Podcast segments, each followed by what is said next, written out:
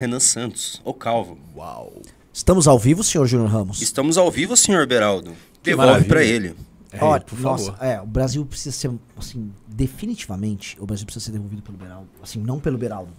Ainda chegaremos no momento em que você vai devolver o Brasil para os brasileiros. É isso aí. Entendeu? É um Esse processo. É um, é um processo, mas primeiro precisa ser devolvido para você. É, é, que é aquele argumento, inclusive, né? Pô, a, a, democracia é bom, mas precisa organizar antes a casa. Eu toparia facilmente uma ditadura nas mãos do Beraldo. Ele Meu tocaria Deus. aí. Ué, tô falando. Ah, os cor cortes do. Não, pô, cortes do MBL. Pode botar, ó, pode botar pro cortes do MBL. Eu toparia uma ditadura do Beraldo, 15 aninhos de Beraldo no poder, tranquilo. Aí ele vai lá, faz o que precisa ser feito, aí ele devolve. Ó, eu 20 vou falar... em 5. 20, 20 anos em 5. É. Aqui, ó. Digite 1 um, se você não toparia uma, uma. Se você toparia uma ditadura do Beraldo. Digite 1. Um, você vai ver, a galera, a galera vai topar. Inclusive, digite 3, se não apenas você toparia uma ditadura do Beraldo, como você fazia, faria parte do exército revolucionário para colocar o Beraldo no poder. É isso aí. Porque, eu, assim, eu não tenho condições de assumir o poder, Beraldo. Eu, eu, eu faria a revolução, sacou? E aí a merda é que o, o, cara que faz a revolução, o Beraldo depois me mataria, mas faria grandes estátuas de bronze minha pelo país. Estátuas do Renan, pa, cabelo pra caralho, que cabelão tal. Mas aí você toca tal, e aí devolve, devolve pro Brasil depois. Tem que devolver. Mas a gente gera um ciclo, que aí depois outros Beraldos virão, entendeu? Uhum. Eu acho que me resolveria. Quem resolveu dessa maneira foi o próprio Roma, que o modelo de consulado não estava dando certo, eles começaram a botar um ditador, outro aí deu, deu aquela briga Sílio, Sila, Mário, depois foi Pompeu, Crasso, César, tome Império. E tá aí. Então, solução romana, botem o Império do Beraldo. Galera, boa noite, boa noite, Beraldo. Boa noite. Desculpa é, esse papo alucinado aqui, sem o menor sentido. Ó, o pessoal já tá falando, 333. Pior galera... que eu coloquei de título o plano do MBL para salvar a direita, e você me vem com aí, essa. Pronto. Aí fodeu. Aí. Hum. Beraldo do céu. Vamos lá. Uh, como dizem aqui, o pessoal tá falando no chat, está difícil tancar o Bostil. Né? Intancável. É. Eu, eu, eu, eu depois tancar é meio que so, aguentar, né? Sobreviver. É. E bostil é o termo que a internet brasileira usa para definir o Brasil. Uh, vou jogar aqui para você, já vou começar, porque você poderia, sem desanimar a pessoa que tá do outro lado, uhum. descrever o cenário atual, de acordo, tendo como base as conversas que você tem, uhum. tendo como base a sua leitura do mercado de petróleo, porque querendo ou não, a questão do petróleo não é um mero setor da economia, é um setor vital que vai afetar política, vai afetar a economia como um todo e vai afetar o modo de vida das pessoas, certo? Certo. Então eu vou jogar bola para você aqui. Faça teu alerta aqui e daqui a gente vai tratar de desdobramentos. Vamos. Antes, antes de fazer o alerta, eu queria duas coisas. Ah, um é falar sobre o, o Getúlio Vargas aqui no chat falou nunca apoiaria. Seria ditadura entreguista. e outra, pediu like na live. O Getúlio pediu? Não, a gente, eu tô pedindo, quero que o Beraldo peça o like. Pessoal, like na live porque vocês vão ouvir agora uma análise profunda sobre o que está acontecendo com o país. E o Renan mencionou né, é, problemas que podem acontecer e tal. Na verdade, esses problemas já estão acontecendo. O impacto que hoje essa questão da Petrobras causa na política é tão grave que o entorno do Bolsonaro coloca esse tema como o grande entrave para a reeleição do Bolsonaro. Ah, e, e, esse problema, essa dinâmica do mercado brasileiro de petróleo, ela vem se desenrolando é, de uma forma muito atrapalhada desde que o PT assumiu o poder e fez da Petrobras uma plataforma de roubo. Né? Basicamente foi isso que aconteceu a, plataforma. Todo mundo que presta serviço sério para a Petrobras reclama de burocracia, de dificuldade, e a empresa vai não paga e atrasa pagamento. E assim, faz isso não é por falta de dinheiro, faz isso porque quer exercer aquele papel assim: olha, eu sou toda poderosa, você depende de mim, então eu faço o que eu bem quero. E aí, de repente, os diretores estão ali reunidos, Renan, contratando plataformas de petróleo, centenas de milhões de dólares cada uma não porque a empresa precisava, mas porque eles queriam roubar. É, eu. Então, assim, uma coisa inacreditável. Eu vou te contar. Naquele período. Eu trabalhei com caldeiraria uhum. nos anos de 2011, 2012. E era um boom de plataformas, e tinha que fazer peças. A gente vendia para peças para os fornecedores deles, uhum. né? E era um boom. Não, não parava porque o pré-sal, uhum. de repente ela lá para 2012 ela começou a parar de pagar os contratos. É. E foi uma quebradeira Geral. generalizada. Geral. E aí o pessoal comentava assim, e você vê como era generalizado isso. Eu fornecia para um cara que fornecia para o Debrecht, que no caso não estava fazendo uh, uma plataforma, fazia acho que uma refinaria, estava uhum. fazendo alguma coisa em Pernambuco. Isso, que, é, a, que era a refinaria Sociedade Brasil e Venezuela, que a Venezuela nunca colocou um Isso. centavo. Isso. O que, que aconteceu? O cara falava na armoa, não, não, calma que vai dar certo. Uma galera da Petrobras avisou que estão indo com a mala lá e não sei Mano, papo aberto, o peão da fábrica sabia. Uhum. A Lava Jato, assim, descobrimos algo. Assim, quem era do setor era meio. Sempre que, foi assim. Né? Sempre foi assim. E aí, a, essa, essa confusão criada pelo PT é, gerou um rombo na companhia que foi muito maior do que os 6 bilhões de reais que a companhia colocou ali no balanço. Eu sempre bati na tecla de que o setor de trading da Petrobras, e eu vou explicar o que é o setor de trading, tem muito mais roubo até hoje do que teve toda a Lava Jato. E muito mais, eu digo assim, 10 vezes mais. Por quê?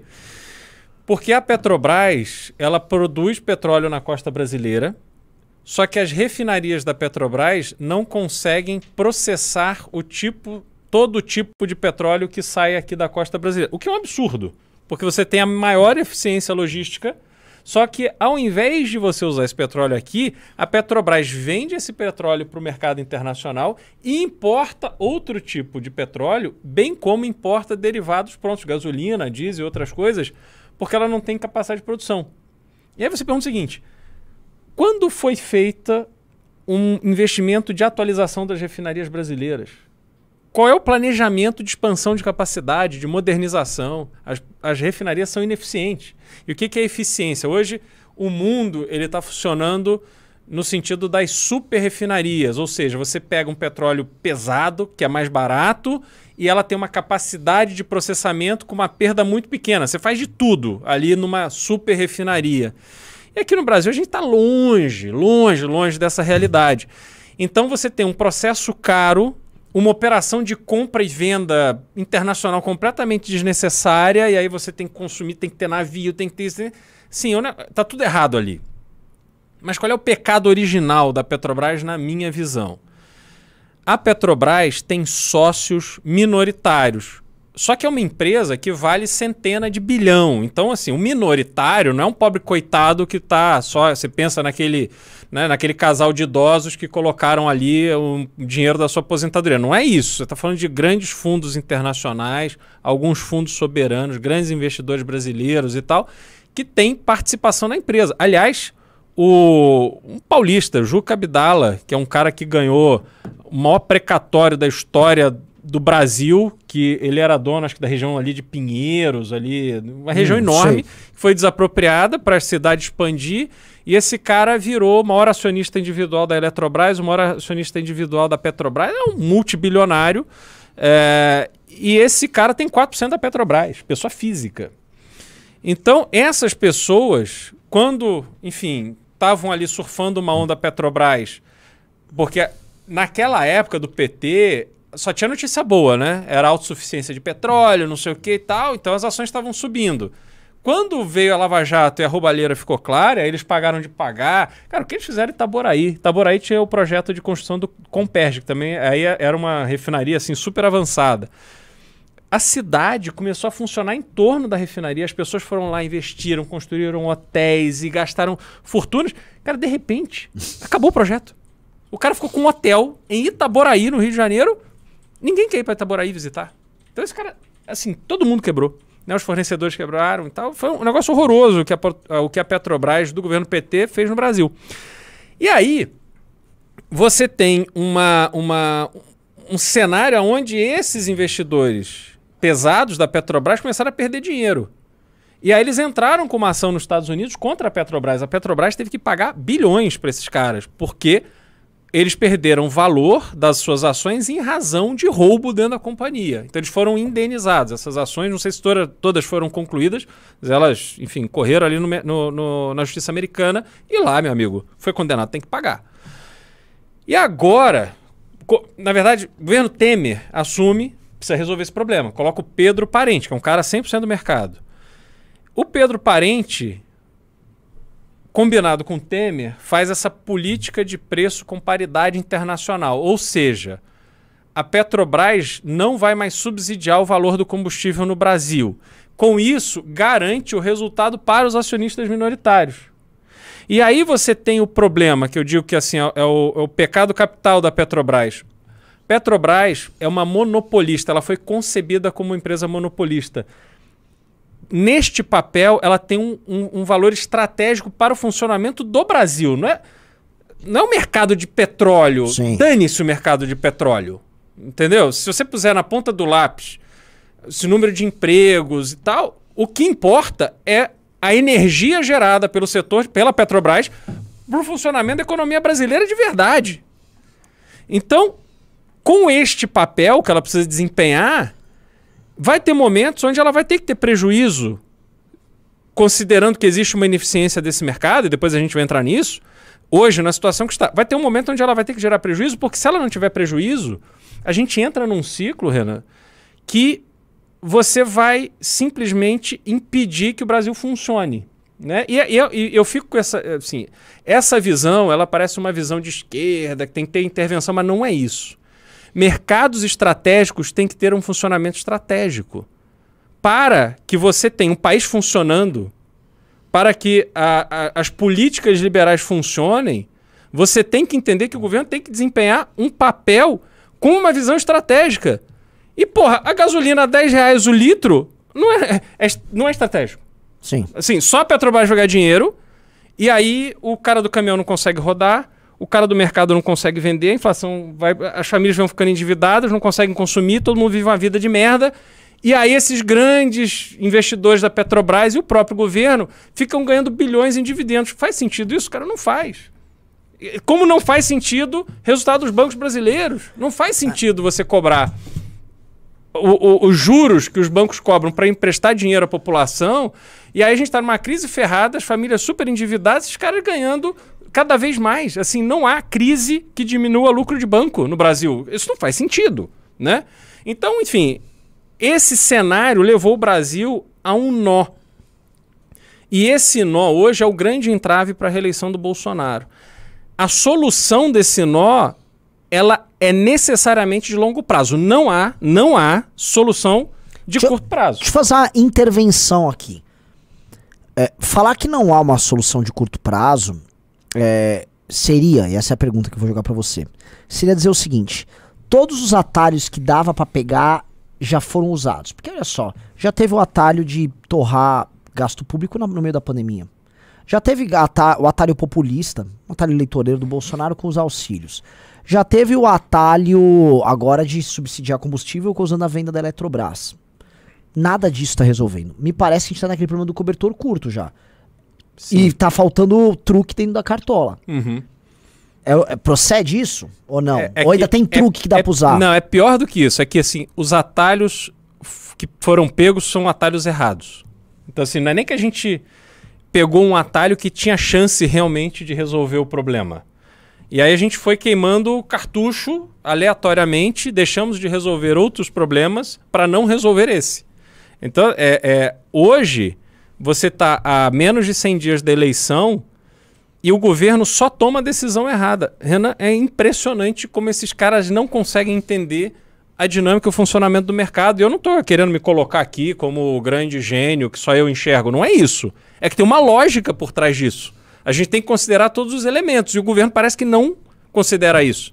Assim, era óbvio, porque funcionamento de preço de combustível no mundo. E se você tem uma política de preço com paridade internacional, você obviamente tem a referência do preço do combustível no mundo. É mercado, contrato futuro. Você sabe qual é a tendência de preço. Era óbvio que quando o governo começou a fazer esse esforço para, primeiro, tirar ainda mais a autonomia dos estados e limitar a cobrança de ICMS.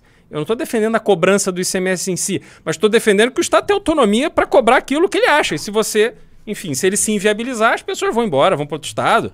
Isso, isso é, é, faz parte de um equilíbrio econômico. Agora, o Estado tem que ter autonomia, tem que ter mais autonomia, não menos. Então já limitaram a força do Estado de cobrar ICMS. Pausa. Aí a gente vê aquele bando de filho da puta do Partido Novo, porque eu tenho que falar. Beraldo, desculpa. cara elegante aqui. Né? Assim, você. Vira e mexe, vem gente. Não, não, ô, fulaninho do novo é bacana. Fale, o Bolsonaro, ele tá acabando com um dos princípios básicos do liberalismo, que é o princípio da subsidiariedade. Mais poder na ponta e menos poder no centro. O princípio da subsidiariedade, gente, é assim, a ideia é assim, o indivíduo, a família, o bairro, a cidade, a macro-região, o estado, a região, a nação, sacou? E é um, mais poder na ponta e menos no final. Quando o Bolsonaro diminui o poder arrecadatório do Estado, o Estado já tem pouca autonomia. Pega esse recurso para ele, não é que ele tá diminuindo, ele tá pegando recurso para ele, uhum. para ele, vem para cá. E, e, ainda joga a culpa nos estados. E aí fica aquele bando de vagabundo do Partido Novo.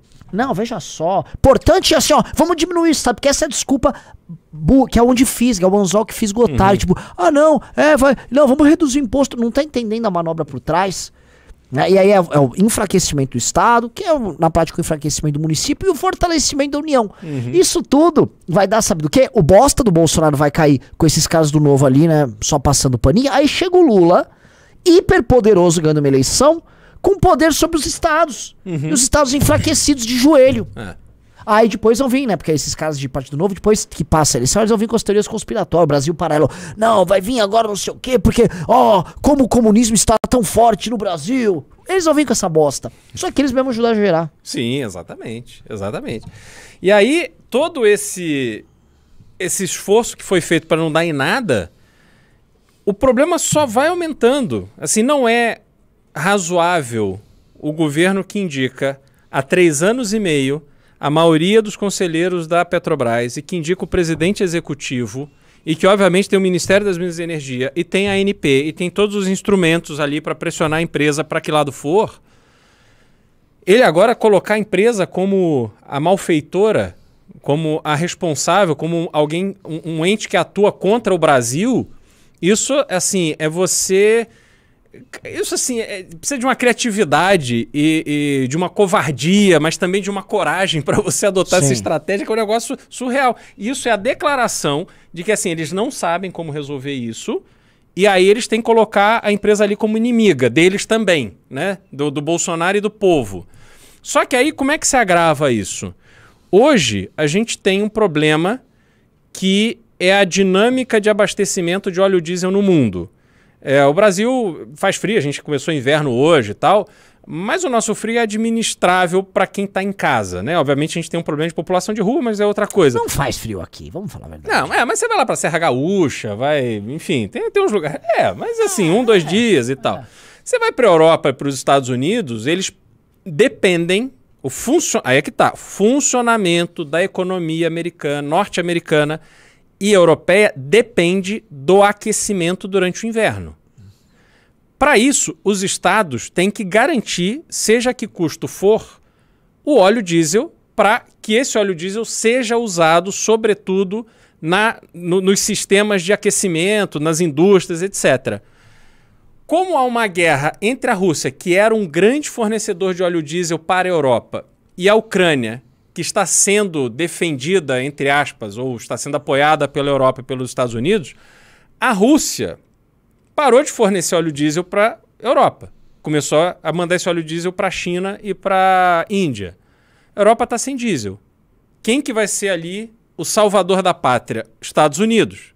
Como o Brasil depende do diesel americano para completar a sua demanda, para atender to a toda a sua demanda de óleo diesel, porque as refinarias brasileiras não dão conta de produzir suficiente, o Brasil vai ficar sem produto para trazer. Ou seja, teremos falta de óleo diesel no Brasil. E isso não ah, é. Pera, pera, pera, Você está falando isso como se fosse uma coisa normal. Não, não vai ter óleo diesel? Não vai ter óleo diesel. O caminhão. Pensa o seguinte: os caminhões. O Brasil se move nas estradas por caminhão. Então o caminhão vai lá na Avan, pegar lá no centro de distribuição da Avan. Aí ele vai ter que distribuir para as lojas. Ele vai chegar no meio da Regis Bittencourt para abastecer. Para abastecer. Aí ele vai ver que tem uma fila de 50 caminhões, ele vai ter que ficar esperando ali na fila. Aí quando chegar a vez dele, o frentista vai falar: "Ih, acabou. Tem que esperar vir mais". Aí você fica ali parado. Quantos dias? Não sei, depende do problema. E isso não é um problema para depois da eleição. Tudo indica que esse problema começa em agosto. E outra coisa, mesmo que o governo fale, olha, vamos imprimir dinheiro aqui e a gente vai dar o subsídio, vamos pagar, vamos indenizar, vamos fazer o que for, pode trazer o diesel. Você não traz o diesel amanhã. Porque você precisa fechar um contrato com uma refinaria americana para você entrar na programação de produção dessa refinaria, se ela tiver condição de produzir mais para te atender. E aí essa produção vai ficar pronta daqui a 30, 40 dias.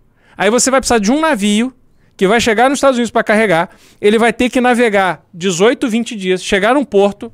Se não tiver fila, ele chega em costa. Se tiver fila, ele vai ficar esperando. Aí esse, né, esse produto é descarregado no porto, aí ele vai para uma distribuidora para depois ele ir para o posto de gasolina. Então você está falando aqui de uma janela de 60 dias. 60 dias é agosto. Agosto já não vai ter diesel. E o governo não toma nenhuma não, medida para resolver O isso. governo Bolsonaro, com seus vários conselheiros na Petrobras, com aquele bando de militares, eles já devem ter se precavido, planejado isso. É, aí tem assim, uma ideia brilhante. Eles estão com mano, umas fardas. Não, assim, Renan, a ideia brilhante deles é o seguinte: que a ANP force os distribuidores a aumentarem seu estoque de diesel. E o que, que eles vão conseguir com isso? Uma corrida para a compra do diesel que está disponível Sim. hoje no mercado. E aí a Petrobras vai perder o poder, porque o diesel vai estar estocado nas distribuidoras, são empresas privadas, elas fazem o que elas querem. E aí não vai ter preço mais para o diesel. Quanto vale o diesel? Sei, vale a surgência de ter o diesel. Quanto vale o diesel para o velho da van que precisa abastecer as lojas dele? Para o cara do supermercado? Quanto ele vai pagar? E aí o que, que ele vai fazer? Ele vai ter um aumento de custo, vai pegar esse custo e vai repassar para o preço. E quem que vai tomar no rabo? A gente. Por exemplo, os Estados Unidos está comprando da Venezuela, não dá pra gente ir na Venezuela comprar, chegar. Vai lá conversar com o Maduro, né? vai mandar quem lá? A situação tá complicada. Porque parece que os Estados Unidos foram os primeiros a correr lá e já comprar a produção deles. Mas esses caras estão. Porra, Renan, mercado futuro. Não é que eles são um gênio. É uma coisa meio. Porra! É. Todo mundo tá vendo. Só que o governo não enxerga. Entendeu? Não dá. É. E, vou apostar com você. Pode na Petrobras hoje levantar toda a posição comprada de contrato de óleo diesel. Não é o produto. Contrato de óleo diesel pela Petrobras. Você vai ver que tem um book enorme de contrato de óleo diesel. Sabe por quê? Porque eles estão trabalhando especulando. Porque eles sabem que vai faltar. Então eles ficam operando no mercado financeiro. Dentro da Petrobras. Pode apurar o resultado de especulação financeira no mercado de energia da Petrobras é enorme. Entendeu? É para isso que serve a Petrobras? Porra, não é, né? Mas em compensação ela tá trazendo os lucros aí pros minoritários, que é o drama deles. é. Agora, saindo um pouco da questão específica do, do mercado e falando da, da, da questão política disso. Porque o que você está descrevendo é um cenário catastrófico lá para agosto.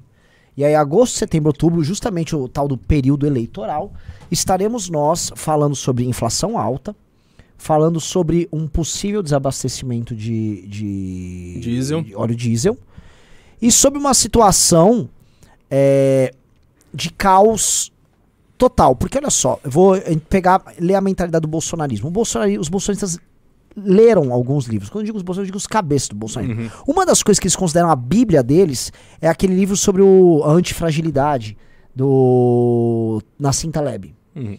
E é um livro que ele explica a lógica da antifragilidade, mas eles adoram usar exemplos, né? Não, não, ser antifrágil é como caminhar no fogo. Porque a ideia da antifragilidade é justamente você, é você não ser, como é que é a palavra? É, não é rígido a palavra. É, vou esque eu tô esquecendo, eu vou lembrar no meio, no meio disso aqui.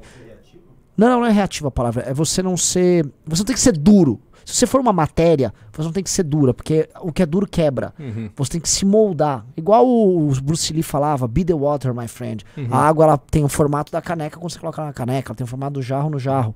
Você se molda a situação, você se adapta. E a ideia da antifragilidade é essa ideia de quanto mais crise, o antifrágil ele se fortalece. Né? Resiliência. Uhum. É, o antifrágil não é resiliente. É diferente. O resiliente é melhor do que o frágil. Mas o antifrágil é melhor ainda do que o resiliente. E aí os bolsonaristas falam que o Bolsonaro é antifrágil, assim como o Trump é antifrágil. Porque o Trump também usou essa lógica da antifragilidade. O próprio Taleb também atribuía o sucesso do Trump à antifragilidade do Trump. E aí, qual seria isso? Eles acham que num cenário de caos é melhor do que um cenário de crise.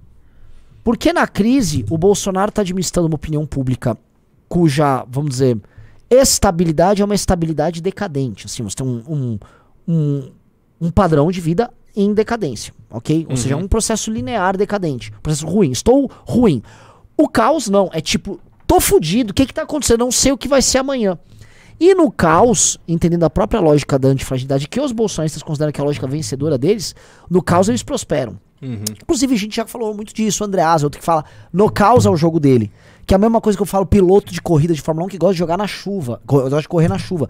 Piloto que vai bom na chuva, ele o que, que ele quer? Ele quer o caos. No caos ele vai bem. O Alan Prost, lembra? Era o professor. Uhum. Era um piloto sistemático, tal. Vinha a chuva, é muito caos para ele não gostar. O Senna gostava. O Bolsonaro tem uma manifestação marcada pro dia 31 de julho. E essa manifestação, ele quer fazer com caminhoneiro e tal, é a manifestação em que iria questionar as urnas. Já tá botando Petrobras no meio. Por exemplo, agora é o povo, junto o Bolsonaro, tendo que enfrentar todo o sistema. E a, Bolso a, a Petrobras hoje faz parte do sistema. O que tá pintando é 31 de julho. Não que ele pensou nisso tendo visto uma crise, mas obviamente que ele ia fazer manifestações no pré-eleitoral.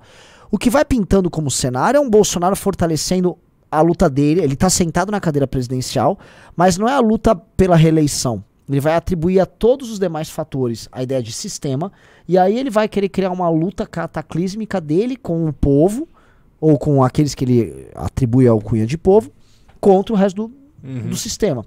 E aí ele vai, nesse caos, tentar se cacifar eleitoralmente. No fim do dia, enfim, ele está indo para uma eleição. Esse me parece um cenário uh, que eu já, antes de você contar, trazer esses pontos, eu falava, esse aqui é o cenário provável do Bolsonaro trabalhar, porque assim ele energiza a militância uhum. e aí ele vai para uma eleição também contando, por exemplo, com a abstenção dos eleitores do Lula, que é alta. E aí nesse game ele passa a ter alguma chance e elege bancada, que também uhum. isso, isso ajuda a esquentar o discurso da bancada. Pergunto, jogo essa, isso para você. Um, como essa crise interferiria? E dois, como você vê a mentalidade bolsonarista num cenário desses e o empresariado brasileiro como lidaria com essa crise aí, a partir de agosto? Só que é importante, mas antes do Beraldo falar, o Beraldo agora vai like, eu tô só, eu tô com 1.200 pessoas, quase 1.300, só que vocês não dão like. Cadê a porra do like? Puta de uma live profunda. Eu, se é, tivesse é com mil likes. econômica. É Red Pill econômica. A gente tá falando assim. Se, se o cara aonde, que, aonde que você vai ouvir essa análise do Beraldo? lugar nenhum.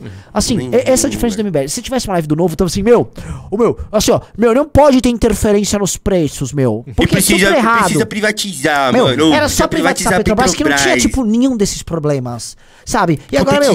Né, mano? E outra coisa, meu. Querendo ou não, eu posso ter algumas críticas ao presidente Bolsonaro, inclusive ao ministro Paulo Guedes, que não foi liberal agora, mas, sabe, tipo, diminuir o ICMS é uma puta de uma medida super legal para você, tipo, sabe, alterar, porque diminuir imposto é sempre bom. E eles não estão entendendo a, a, nuance política, uhum. o jogo, não só político, mas o jogo econômico, por trás de todo esse game. Uhum. E você tá falando isso. É por isso que isso aqui é pré-candidato a deputado estadual e não é do novo. Ele é o liberal do, que a gente uhum. brinca, mas é, é, assim, ele tem vivência, sacou? Ele não leu seis lições do Mises e ficou depois dando like em post lá, do Traders Club.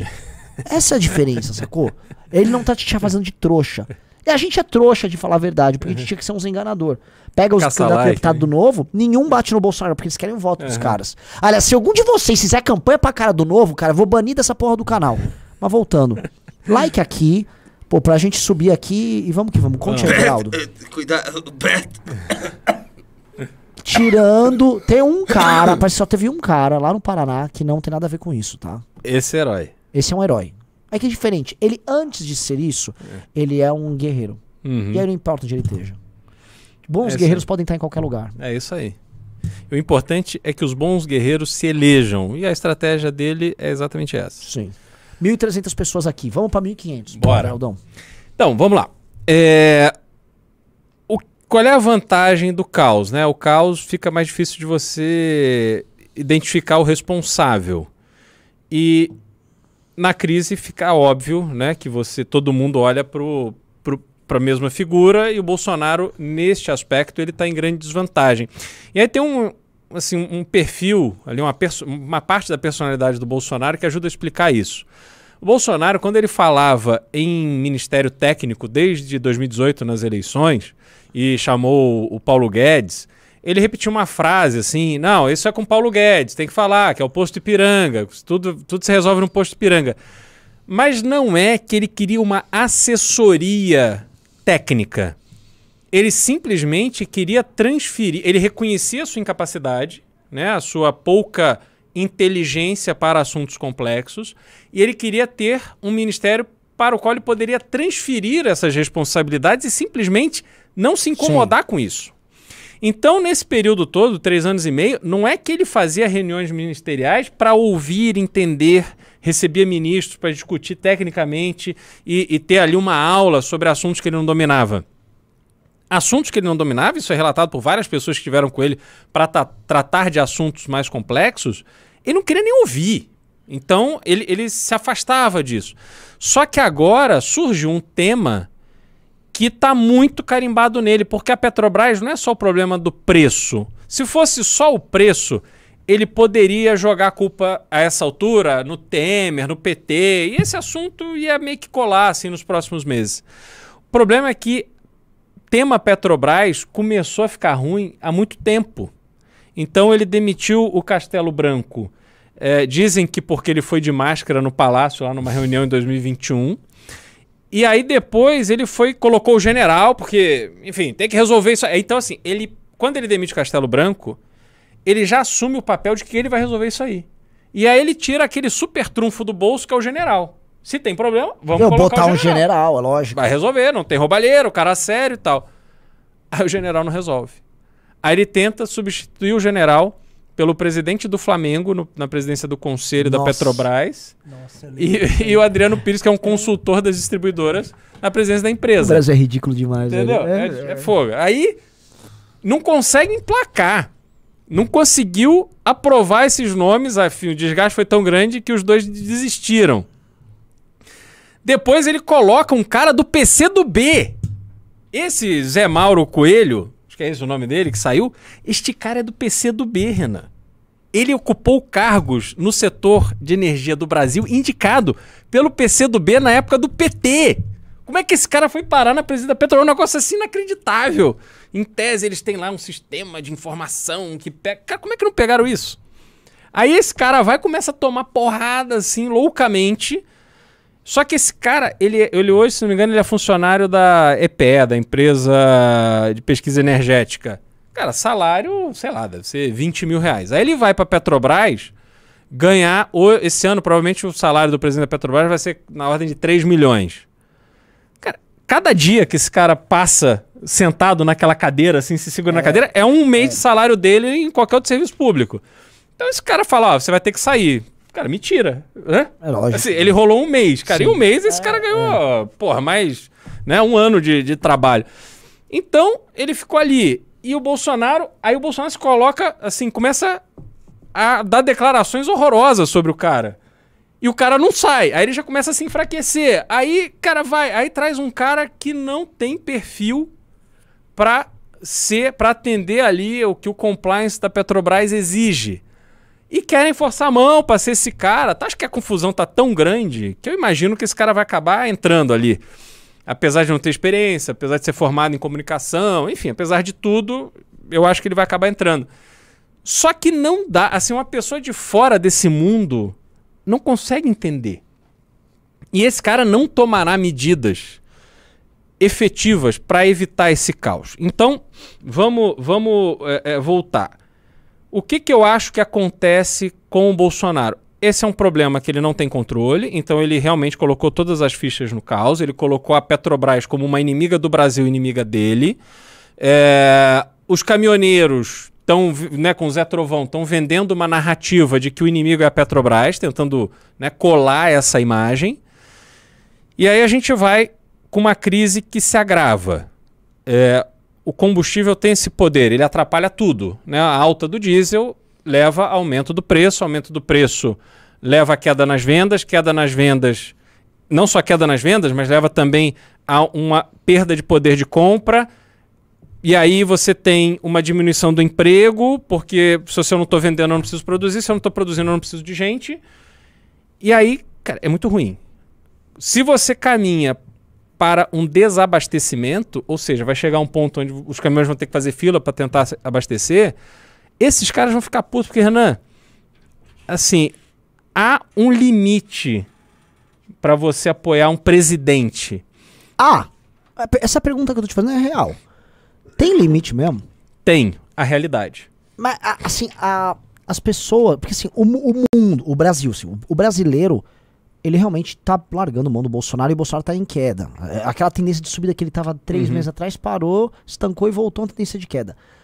O militante, eu acho que esse cara vai comer osso lá com o mito, mano, ele tá salvando o mundo do comunismo. Então, mas o militante dos Jardins, da Faria Lima. Tá, esse, tá, esse beleza, mas eu tô falando não esse desse. Cara, mas assim, o caminhoneiro, esse caminhoneiro, ele tem que pagar o boleto que chega, cara. Ele tem que pagar o financiamento do caminhão. Mas ele vai, ele, ele não vai pagar e vai culpar, mano, o, o sistema. Sim, só que aí o filho não vai pra escola, a mulher vai encher o saco, esse cara vai entrar numa crise, vai ter que se endividar, a vida dele vai virar um inferno. E não adianta ele falar assim, minha vida tá um inferno por causa do Lula. Cara, a vida dele já tá um inferno. Ele acorda de manhã pensando no inferno que a vida dele virou e vai dormir de noite pensando no inferno que a vida dele virou. E ele vai, assim, rapidamente ele vai entender, porra, eu preciso me virar. Eu preciso vender porra, Coca-Cola no sinal, eu preciso fazer alguma coisa, eu preciso virar ajudante de pedreiro, eu preciso fazer alguma coisa, eu preciso pôr dinheiro dentro de casa. Ele pode ficar puto, mas ele não vai ficar lambendo o saco de um Bolsonaro. O Bolsonaro cara. não é aquele cara. Bolsonaro não é o Lula. é raro discordar de você, hein? Porra, a capacidade humana de se degradar. É... Não, é, não é possível é, que cara. as pessoas. É. O, o, lambedor do saco do Lula, primeiro, o Lula é um grande líder. Assim, oh, ele, só te falar, e o cara que doa parte do salário dele pedir Macedo, velho? É, mas aí o cara tá Tam... comprando o intangível. Ué, o, Bolsonaro também. Mas é o intangível tá depois comprando... da morte. O, em vida, que eles vendem isso em vida, que você vai ter não. uma prosperidade em vida também. Não, sim, mas é assim. Ó, é dou um... aqui que você vai ter a, a, a, o seu, os gideões do não sei o que vão orar por é. você. O do mito, você tá enfrentando o comunismo, você tá uma batalha espiritual pela vida. É osso. Tá... Mas o que, que é o comunismo? Porque assim, o cara que tá na Igreja Universal ele tem as dificuldades da vida dele. Eventualmente ele já pô, se envolveu com droga, o filho envolveu com droga, ele, enfim, a, sofreu, a mulher sofreu na mão do, da mulher com o marido. Né? Então ele, ele, tem uma história assim de vida muito angustiante. Agora, o que, que um caminhoneiro sofreu com o comunismo? Mas mesmo Mano, assim, por exemplo, ele dona sofreu de casa. Com, com o PT. Porra, que foi graças ao PT que ele comprou o caminhão ele dele. Não precisa, Ô, Beraldo, não precisa entender. Porra. Deixa eu fazer uma. Não precisa entender. Deixa eu fazer não, uma interferência ah. aqui. Final de semana eu tava lá para Santa Catarina, que é a Bolsonaro Holândia. Uhum. Dona de casa conversando no almoço. Olha, é, pelo menos, é, Deus me livre o Lula. Pelo menos o Bolsonaro vai livrar a gente desse comunismo de bosta. Ela, então, ela essa... sabe o que é comunismo? Ela, ela sabe, não tem a menor ideia. Exato. Só e que... tava reclamando do preço de tudo. Tipo, é, um pouco antes. Assim, só é que isso. Vai, vai, a coisa piora, que aí, assim, é, é, já tá faltando na base. E essa falta de comida na mesa, ela vai, cara, aumentando. Assim, a gente está indo pro caos realmente, mas eu, de verdade. Mas, mas eu, eu, concordo, assim, eu tô contigo nisso. Eu concordo. O que eu acho que vai ter, a gente vai chegar em 15% da população que ainda vai conseguir se tocar, porque existe uma resiliência na sociedade. E essa, assim, mesmo na Venezuela houve uhum. isso, na Argentina existe isso. Uma parte vai se adaptar a um modo de vida mais precário e a vida vai seguir. E esses caras que estão com o Bolsonaro, esses 15%, eles vão continuar com o Bolsonaro mesmo nessa crise, porque o Bolsonaro vai atribuir a crise a, não a ele próprio, ele vai uhum. fazer o que ele sempre faz. É culpa desses vagabundos. Eu tô tentando aqui, mas não estão deixando. E esse cara vai falar, porra, o mito tentou, caralho. Porque também tem uma coisa, o Bolsonaro ele fala errado, ele come farofa, ele fala as merda dele, aí o cara se identifica. Aí o Bolsonaro apresenta assim, o presidente da Petrobras. Pô, a executiva é. Cara, almofadinha aí, amigo dos comunistas, você vai confiar num cara desse? Fica viado, porra. Aí o cara vai olhar e vai falar, pô, tô com o Bolsonaro, Bolsonaro tá lá enfrentando esse cara. Esses caras caem. Nós temos que tancar o hostil. O, o, Brasil tem isso. Vai ter esses caras. Igual tem os do Lula. Mas assim, é que a gente tá. É que é engraçado falar disso, a gente tá perdendo tempo nessa, é. nessa, nessa discussão. Uhum. Mas termina teu, o, o, teu, o, o, teu raciocínio disso pra eu poder puxar um pedido Sim. de like. Não, beleza. E aí, é só para concluir.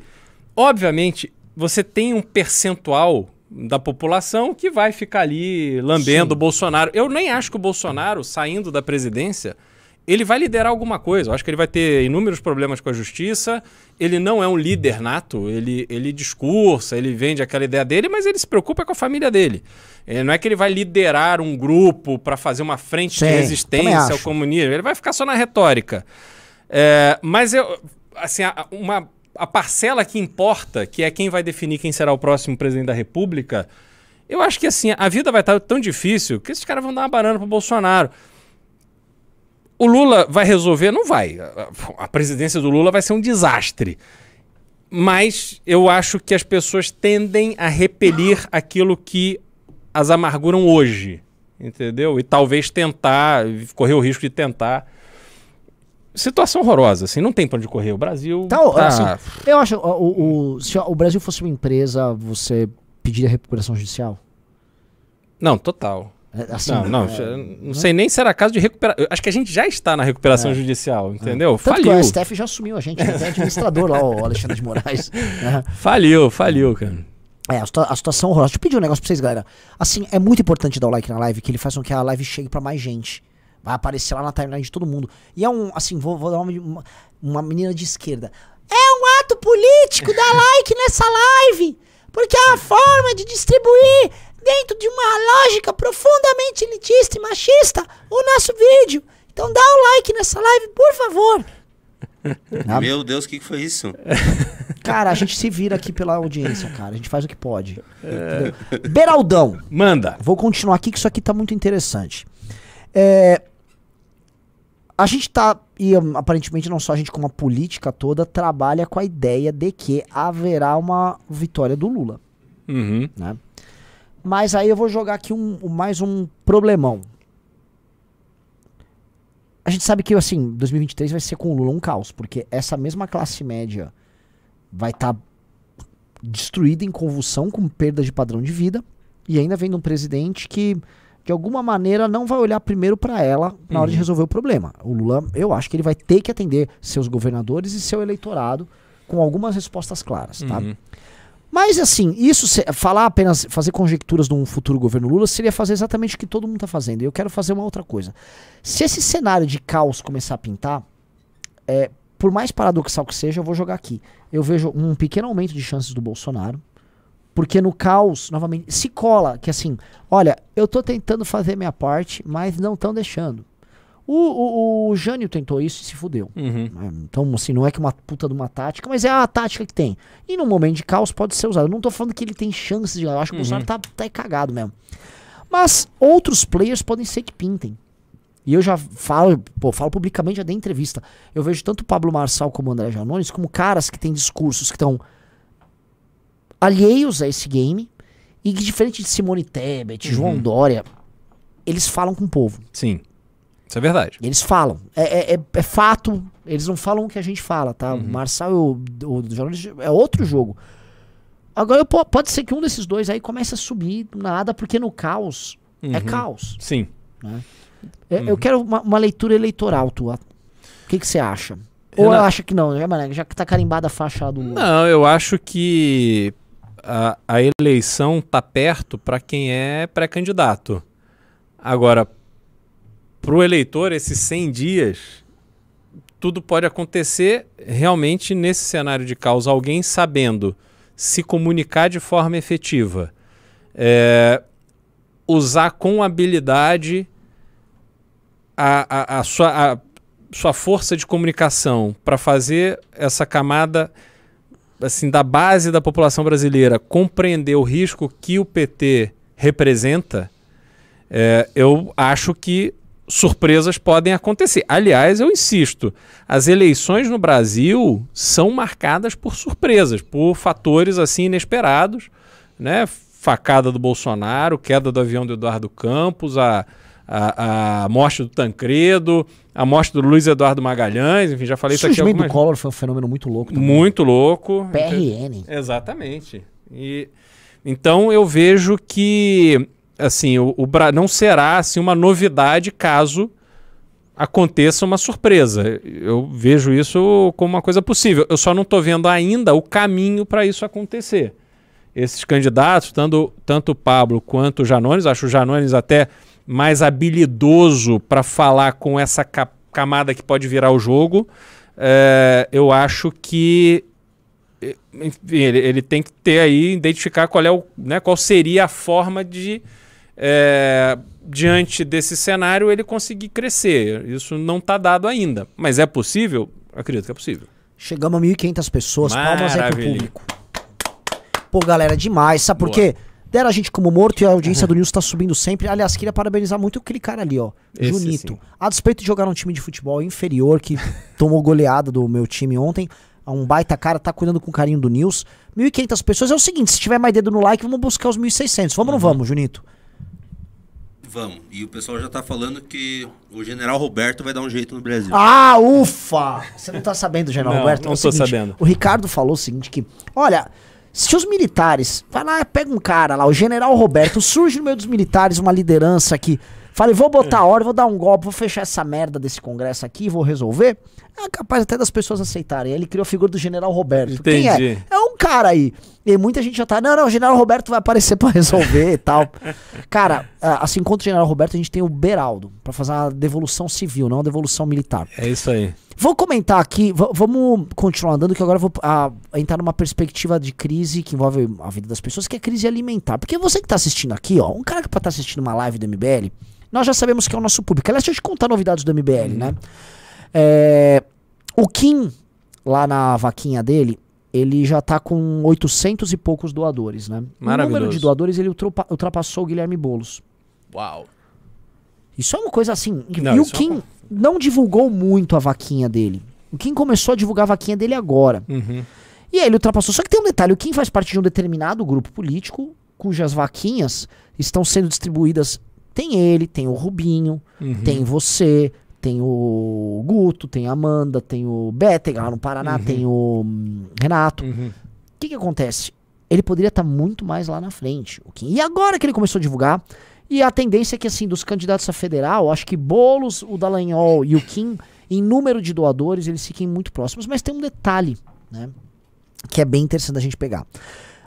O Kim não tem um valor tão alto em doações. São muitas doações, ok, mostra popularidade, vontade de apoio à campanha, mas uma capacidade pagadora menor. E aí, isso tá batendo com o que a gente tá vendo nos nossos eventos. O MBL, ele cada vez mais está se tornando um movimento de pessoas mais humildes. Porque são pessoas que já estão integradas digitalmente, elas têm acesso à internet, elas são curiosas pra pra assistir, pra ver material sobre política, só que ela não é o filho da puta do Faria Limer que a gente já acompanhou esse cara. Gente já esse cara já foi do nosso universo. Eu já palestrei de cabo a rabo lá na Faria Limer. Conheço todos os elevadores daqueles caras, já, porque adoravam a gente. Uhum. Bom pra caralho! MBL é bom pra caralho! Hoje, sim, odeiam. Mas também é assim, né? Depois assim, a gente assume uma posição de comando, Exato. vem aqui, tira isso aí. foto, palestra de novo. Espera dia 3 de outubro pra ver. 3 de outubro todo mundo É. gosta da gente. É isso aí. Eles vão tancar o MBL. Então, o que que eu, o, o- eu olho dessa questão de notícia boa? Com quem a gente tá falando? São pessoas que são intelectualmente curiosas, são pessoas que têm acesso às redes sociais, mas são pessoas também que estão sentindo a crise. Uhum. E essa pessoa que está sentindo a crise, ela não é um ideólogo. Uhum. Porque eu tô vendo o lançamento de candidato. Te- Teve um cara, eu não vou falar o nome, tem um cara que lançou a candidatura do Partido Novo. Assim, um dos vídeos mais patéticos que eu já vi. Assim, um troço constrangedor. E aí os caras acompanhando, oh, parabéns! Não, sei lá, vou reduzir o Estado. É papo de louco. E eu, quem fala um papo de louco, cola com outra pessoa que não tá sentindo a crise. O cara que acompanha a gente, essas pessoas que estão assistindo a live, são pessoas que estão vendo um- uma amarração política muito complexa, que é o que a gente trata aqui, Uhum. que tem efeitos diretos sobre a qualidade de vida deles.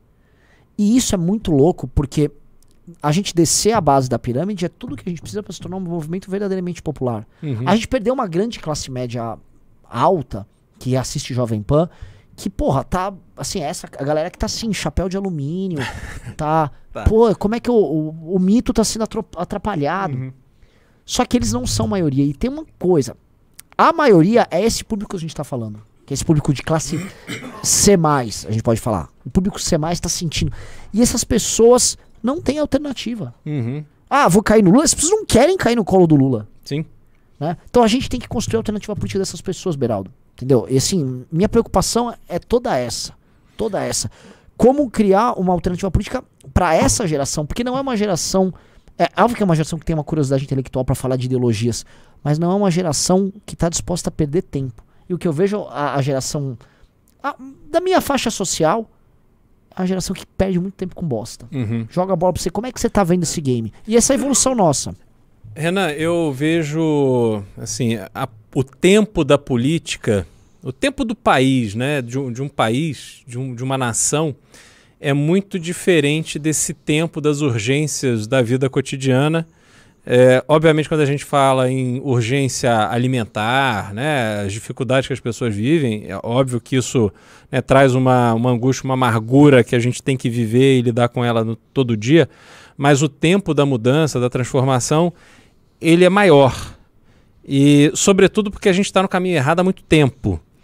É, a gente viu isso claramente durante o governo PT. As pessoas se mobilizaram. Essas pessoas que estão hoje sofrendo as consequências da crise econômica foram às ruas, tiraram o governo do PT e a gente fez uma aposta que deu errado. Né? No, no fundo, é, o Bolsonaro foi uma aposta, ele era um parlamentar de 28 anos de Câmara, então as pessoas conheciam ele, ele tinha uma produção zero de parlamentar, e a gente, ah, não, mas é porque o sistema não deixava. Mas veja o Kim, o Kim também é oposição a, a tudo e a todos, mas está ali produzindo. Então era um perfil diferente, a gente apostou, teve a esperança de que ele é, seria o agente transformador para o Brasil. Não foi, né? nos frustramos e a gente está diante de um novo ciclo na presidência da República que será frustrante, independente de quem ganhe. A gente não tem elementos hoje é, para que o Brasil resolva os seus problemas de forma definitiva e gere um impulso social é, fundamentado. O que aconteceu no governo do PT, Renan? As pessoas tinham diploma universitário, mas não sabiam nem ler nem escrever direito. As pessoas conseguiram um emprego melhor, mas não foi porque elas se capacitaram para isso, e sim porque houve uma onda que estava demandando mão de obra, e quando essa, mão, essa onda acabou, essa mão de obra ficou desempregada. Né? A política de juros foi errada, assim, tudo aconteceu, dólar baixo, por não se sustentou. Então não, não houve reformas estruturais efetivas para que a gente tivesse um, né, um longo caminho de prosperidade. E esse caminho, e eu acho que isso assim, é muito tempo para a urgência, né? Como eu disse, que, que as pessoas vivem hoje, mas é um tempo que a gente vai ter, Renan, para que o MBL passe a desempenhar funções mais importantes e estratégicas na política brasileira. É, e eu não falo isso com arrogância, não falo isso é, menosprezando os outros, mas não há ninguém no Brasil com a visão que o MBL tem para os problemas da realidade brasileira. E se as pessoas, se a gente tem esse público hoje, que é um público é, das classes é, C, D, E, é porque o nosso discurso ele faz sentido para essas pessoas. E o Brasil precisa dar uma resposta para elas, porque elas precisam ascender, mas ascender de uma forma estruturada, de uma forma que permita que elas façam um planejamento de vida para que os filhos dessas pessoas tenham uma vida melhor que a delas. Isso chama-se prosperidade. E se a gente não trabalhar para que em 2026 a gente tem que sair forte dessa eleição agora de outubro, e a gente tem que trabalhar para que em 2026 a gente tenha, esteja preparado para oferecer nomes capacitados para ocupar espaços que precisam ser ocupados no Brasil. A gente não pode mais ficar refém dessas, dessas forças políticas que estão aí. Quer dizer, é um Congresso cada vez mais forte, cada vez mais rico, na mão dessas figuras que são deploráveis. Leia o artigo do Arthur Lira no domingo na Folha. Pode, um presidente da Câmara. Nossa escrever um negócio daquele, assim, de, um, de uma loucura, de um.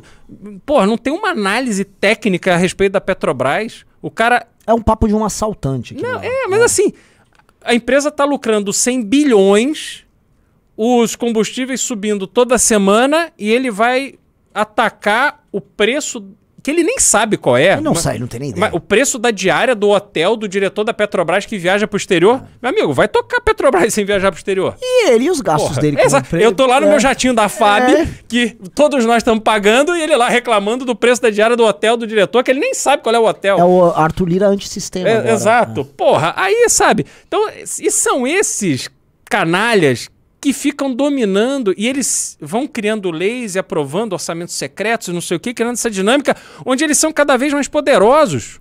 Então, assim, vamos parar onde? Não vamos parar no lugar que a gente precisa. E a gente só vai conseguir mudar essa rota se a gente tomar a frente, Renan. Não há. Esse é o nosso papel. Podemos não conseguir, obviamente a gente precisa de apoio popular para isso, precisamos é, colocar a nossa mensagem para um grupo cada vez mais amplo e que as pessoas se convençam de que a nossa proposta para o Brasil é a melhor proposta. Mas o nosso papel é tentar, porque não há ninguém com um discurso razoável tentando. Mas nem de longe. Não. Nem de longe. E eu, né, a galera sabe assim, eu, eu tava numa fase muito pessimista, passou a fase pessimista, e eu tô numa fase agora de, porra, olhar a galera que nos acompanha e entender o próprio esforço que eles estão fazendo. Porque pra essa galera que, por exemplo, doou pra vaquinha do Kim, doou pra tua vaquinha, doou pra vaquinha do Rubinho, todo mundo, etc.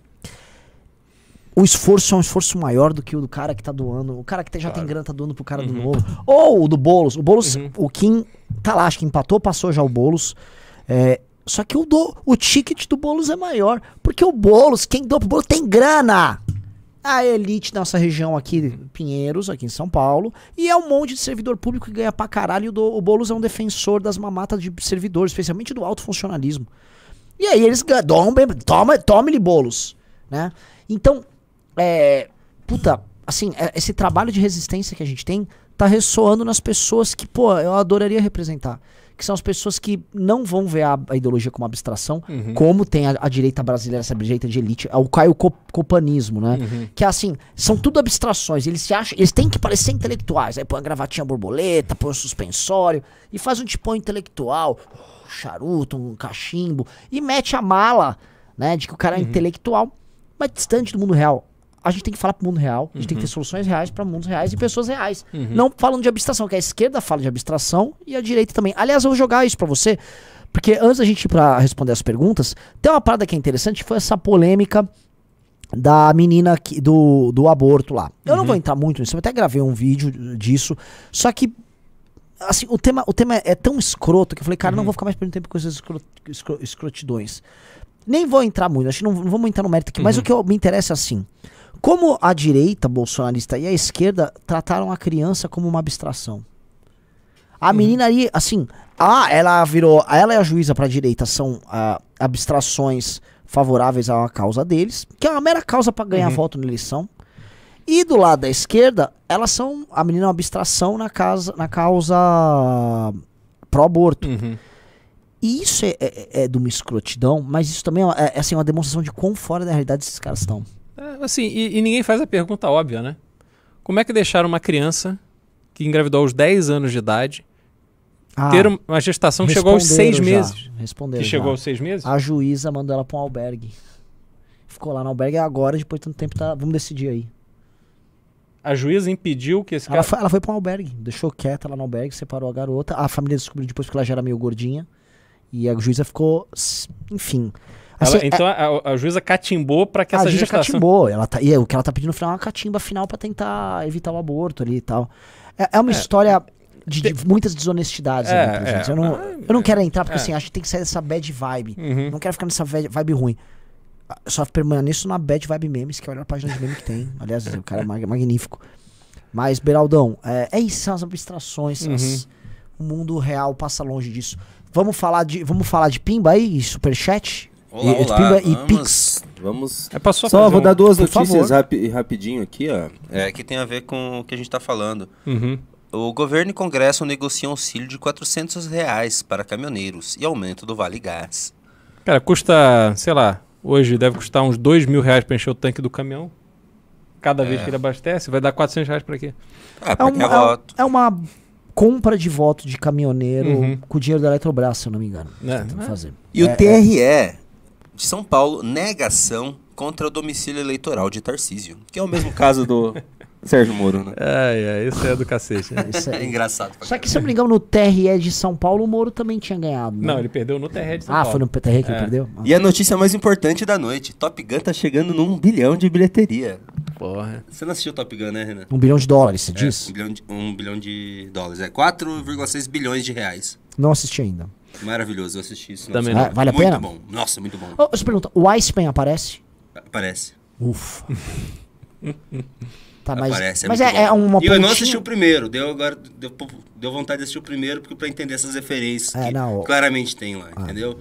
Que é muito emocionante, você fica, puta, acho que isso aí deve ter uma carga emocional não, forte. porque foi, foi, foi legal a aparição do Eu gostava do Iceman. Mas assim, o a, a aparição do Iceman, não, não vou dar spoiler, mas o filme é muito bom.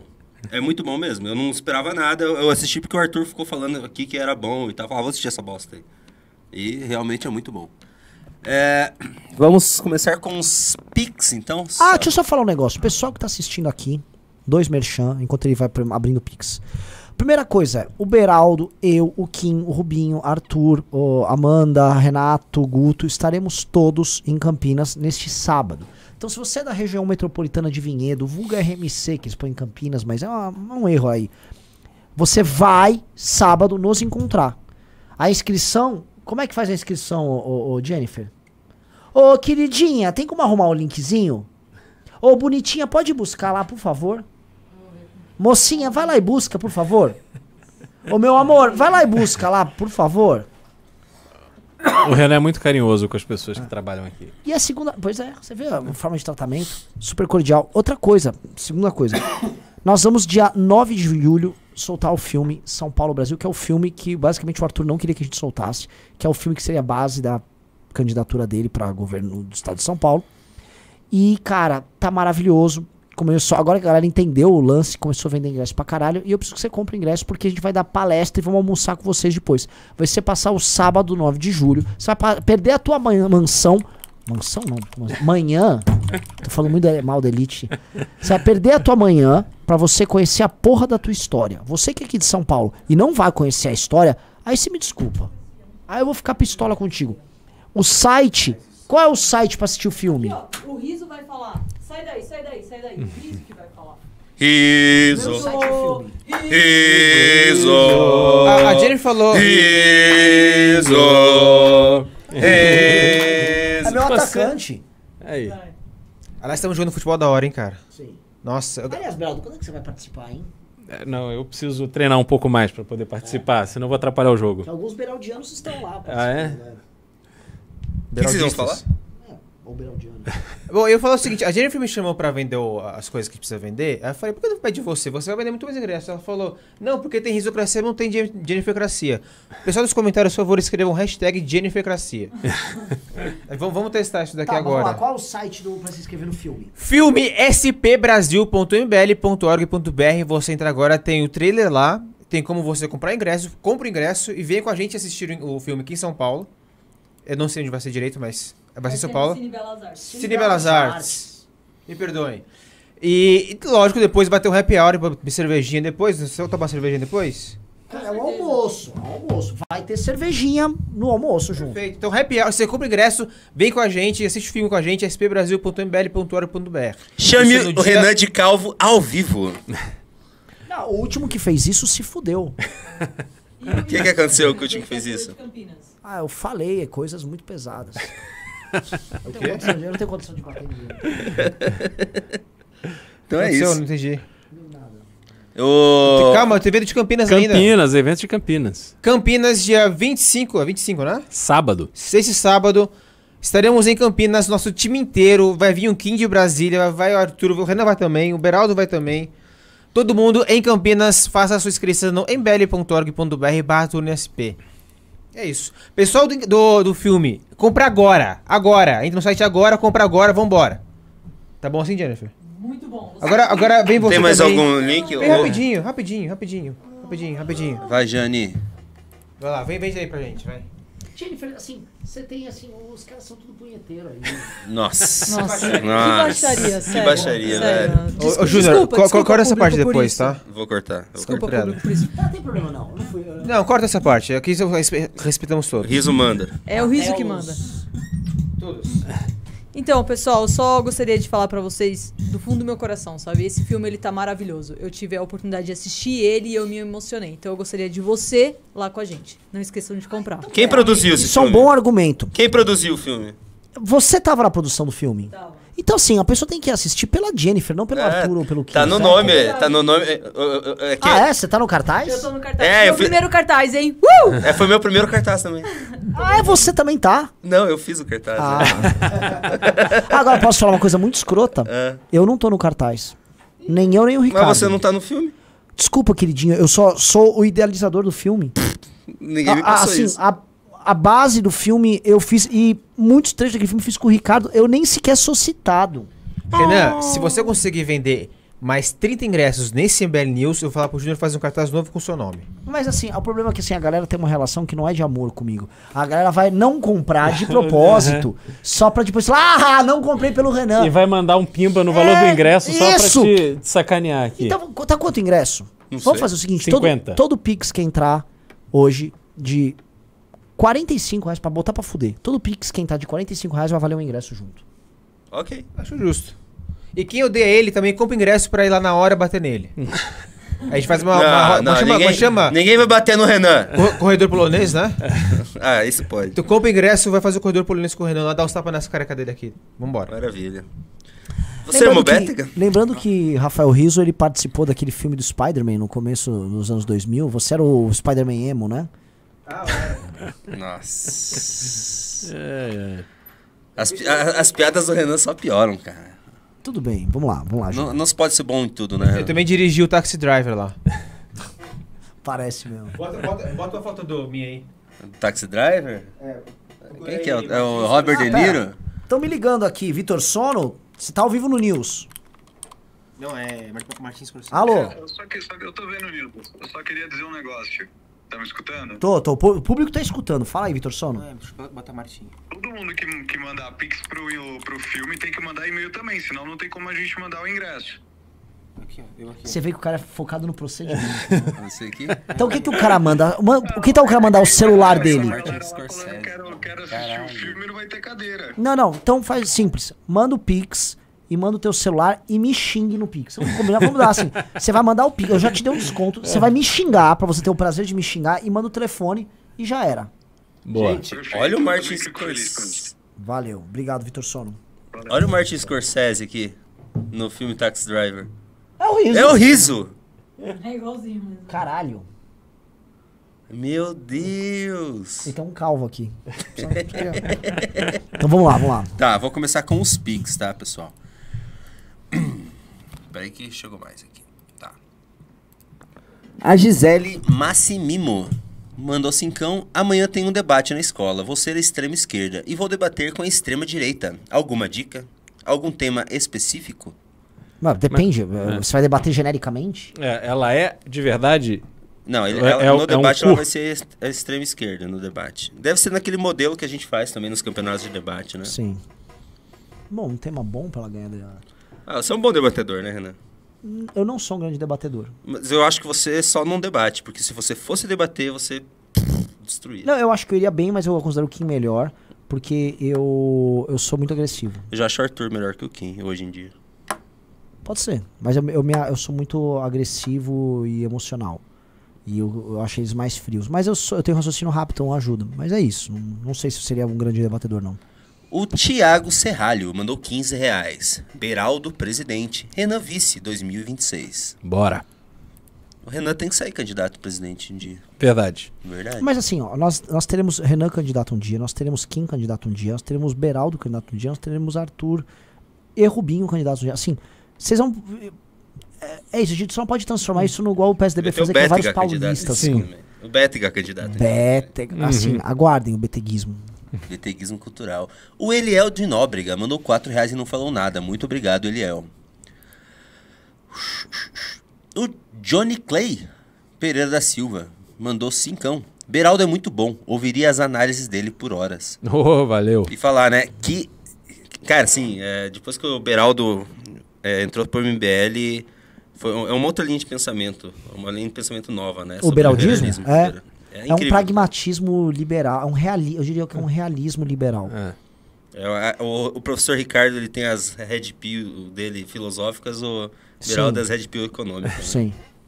Porque tira a galera daquela babaquice uh, liberal, tipo assim, o, o, os liber, o movimento liberal brasileiro, com todos os seus grandes institutos, tipo, ah, é, privatiza a Petrobras. Sim. Tipo, você não vai privatizar, ninguém vai privatizar, sacou? Não vai, não vai rolar. Com esse Mas... congresso que tá, com o Lula que vai entrar, não vão privatizar a Petrobras. Então, Sim. ok, vira a página. O que, que dá pra fazer? Exato, é isso aí. Grande aquisição. O Marcos de Souza Santos mandou 15 reais. Quero saber se o Beraldo Executivo já começou. O plano Beraldo Executivo já começou.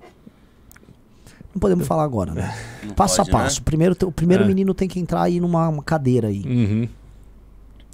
O Axiel da Silva Santana mandou dezão. Renan, obrigado por avisar. Doei pras vaquinhas, mas não sabia do Bétega. Logo mais. Legal.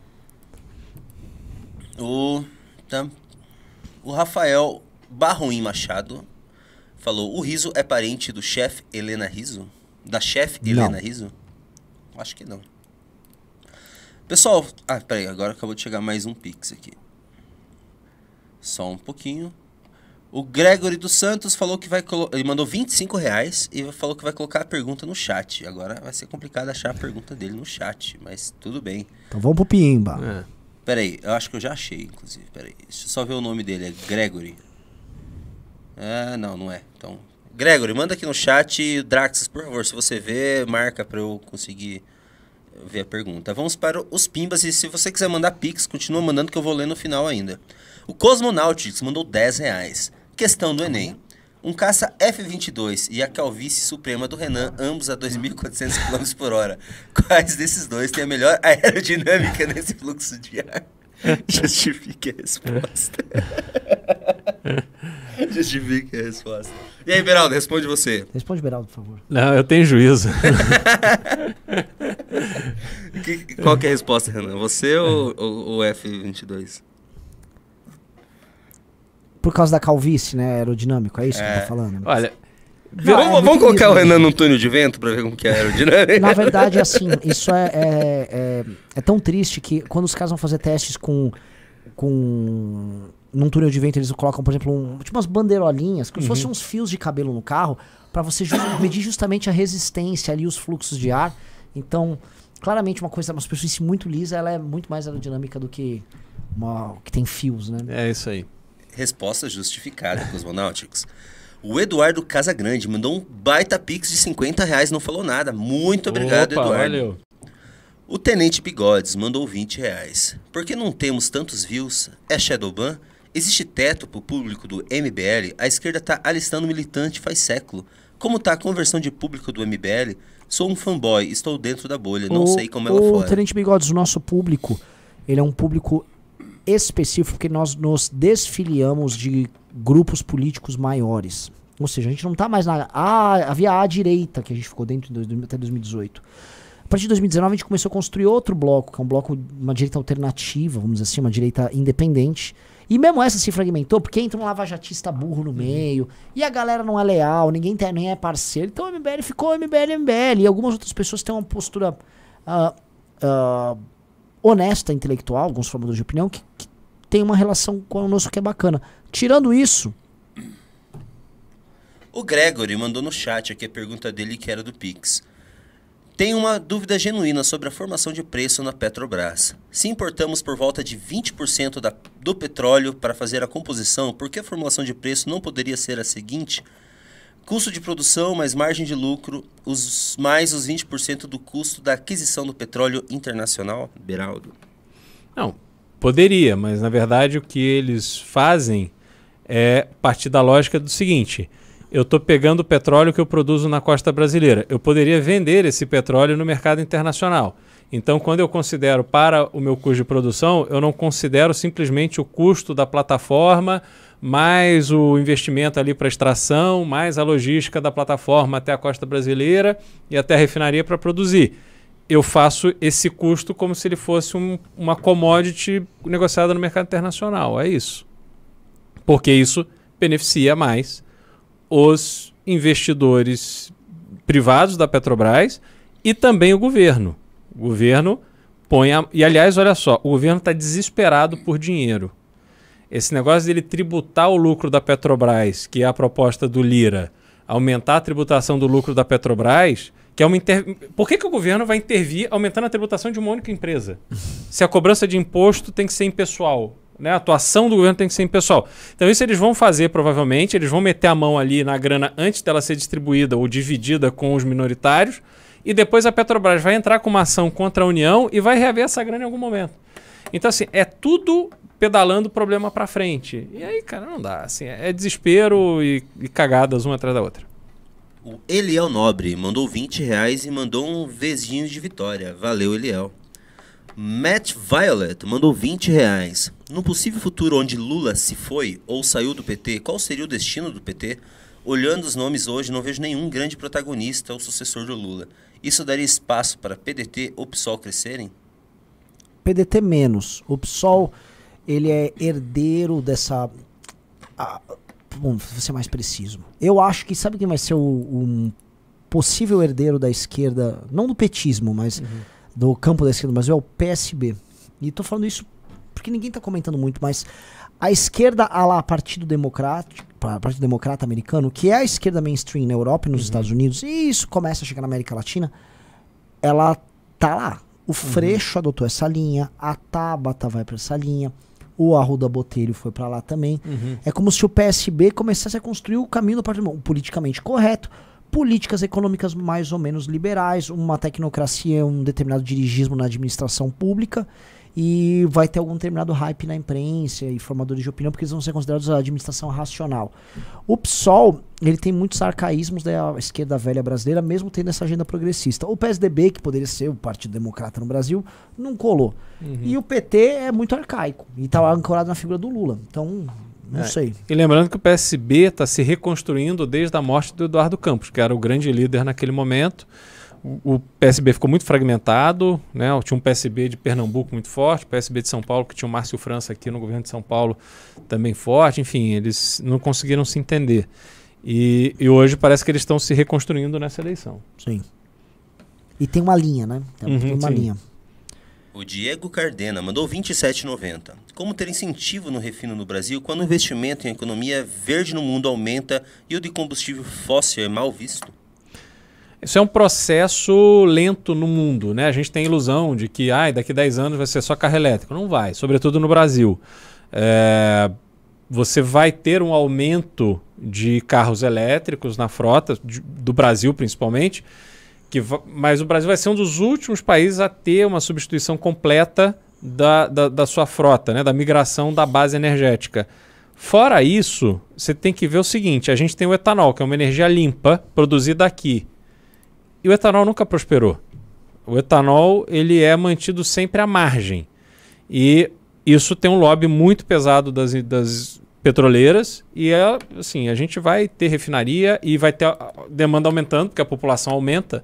A atividade econômica, em tese, ela deve aumentar ao longo do tempo, então isso ainda será uma realidade por muito tempo. O Diego Cardena mandou mais 27,90.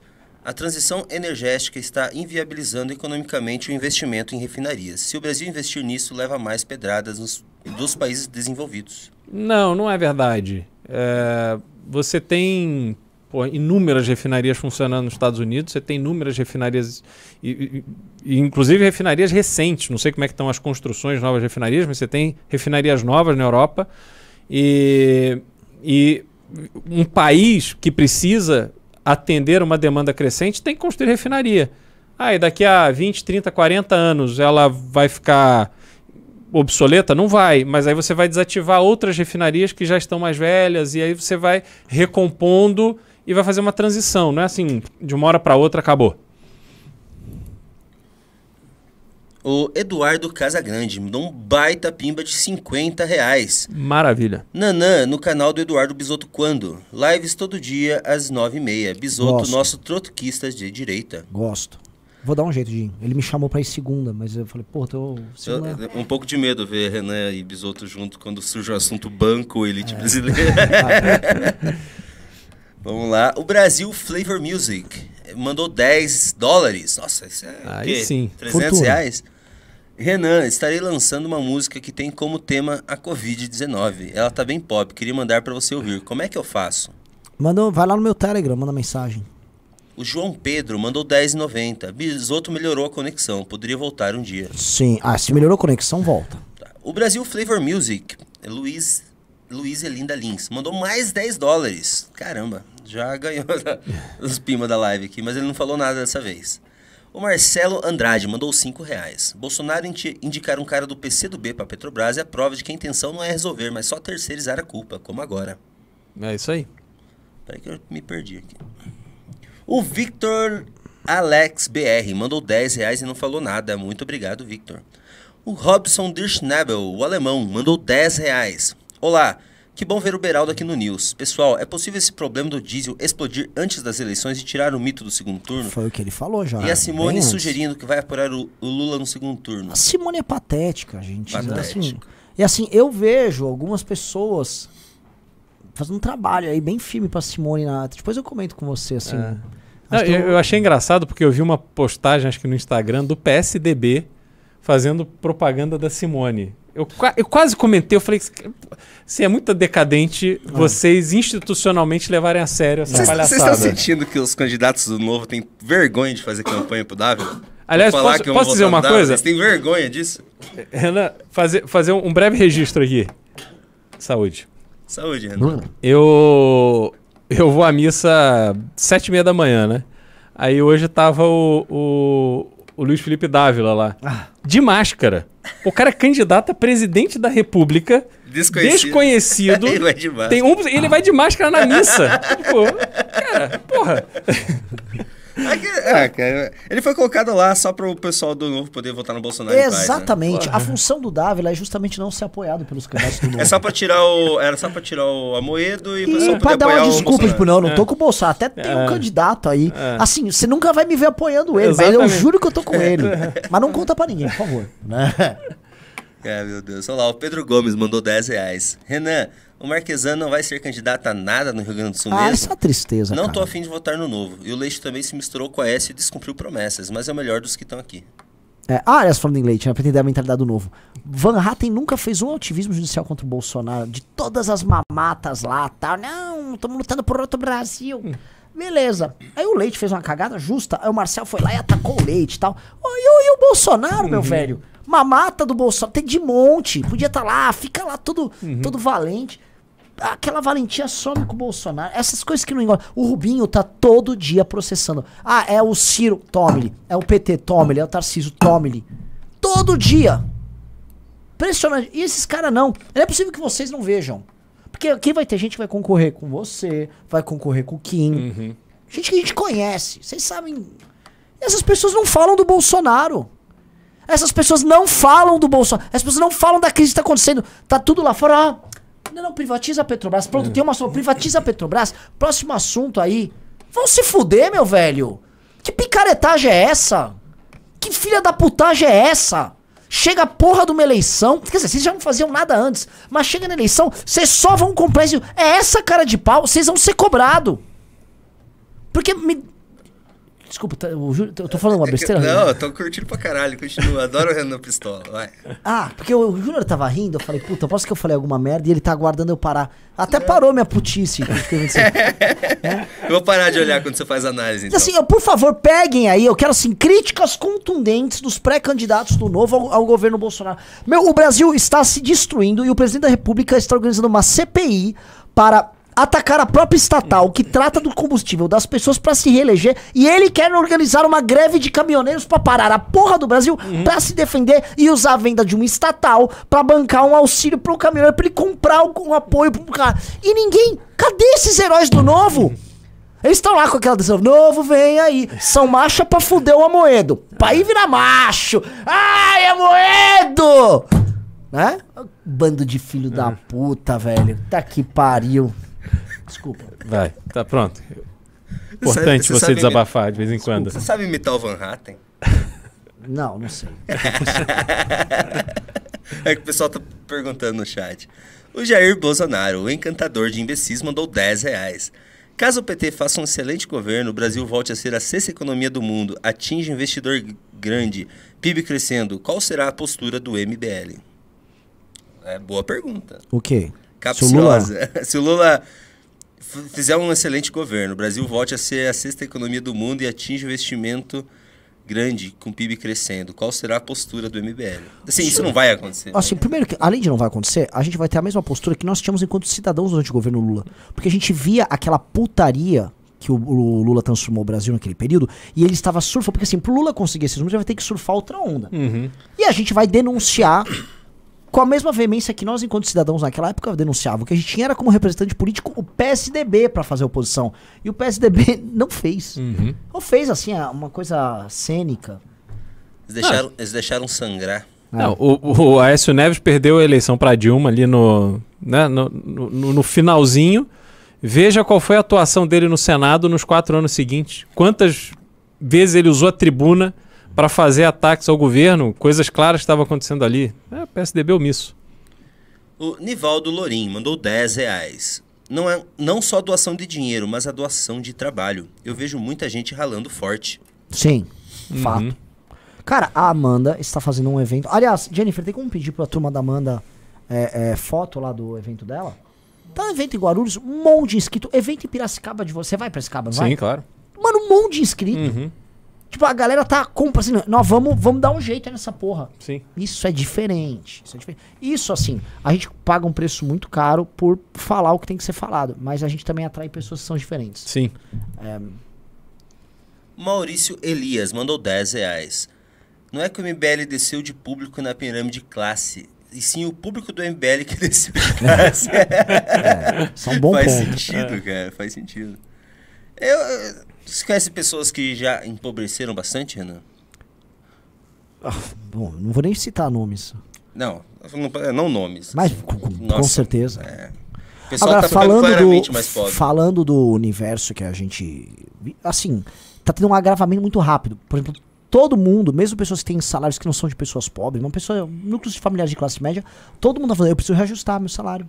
Uhum. Eu preciso aumentar. Eu preciso. Porque não dá, assim, subiu muito.